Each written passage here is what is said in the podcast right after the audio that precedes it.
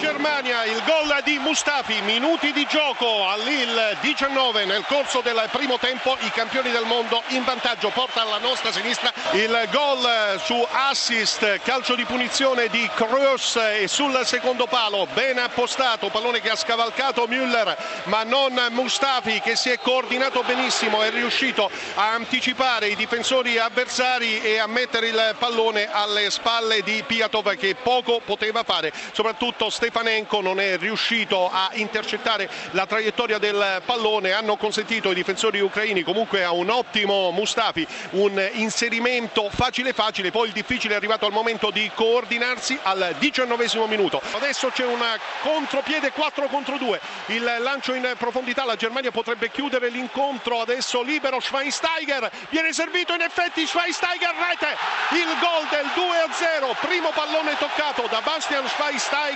e la Germania chiude la pratica ucraina, Germania 2, Ucraina 0 in pieno recupero. Il gol di Bastian Schweinsteiger, un contropiede che è nato proprio sulle basi di una vera e propria voragine che l'Ucraina volontariamente ha lasciato agli avversari, tutti in avanti per cercare il gol del pareggio. Adesso va a abbracciare il portiere Neuer, proprio Schweinsteiger che fa respirare i suoi tifosi. Triplice fischio finale qui allo stadio di Lille Metropole, Germania 2, Ucraina 0.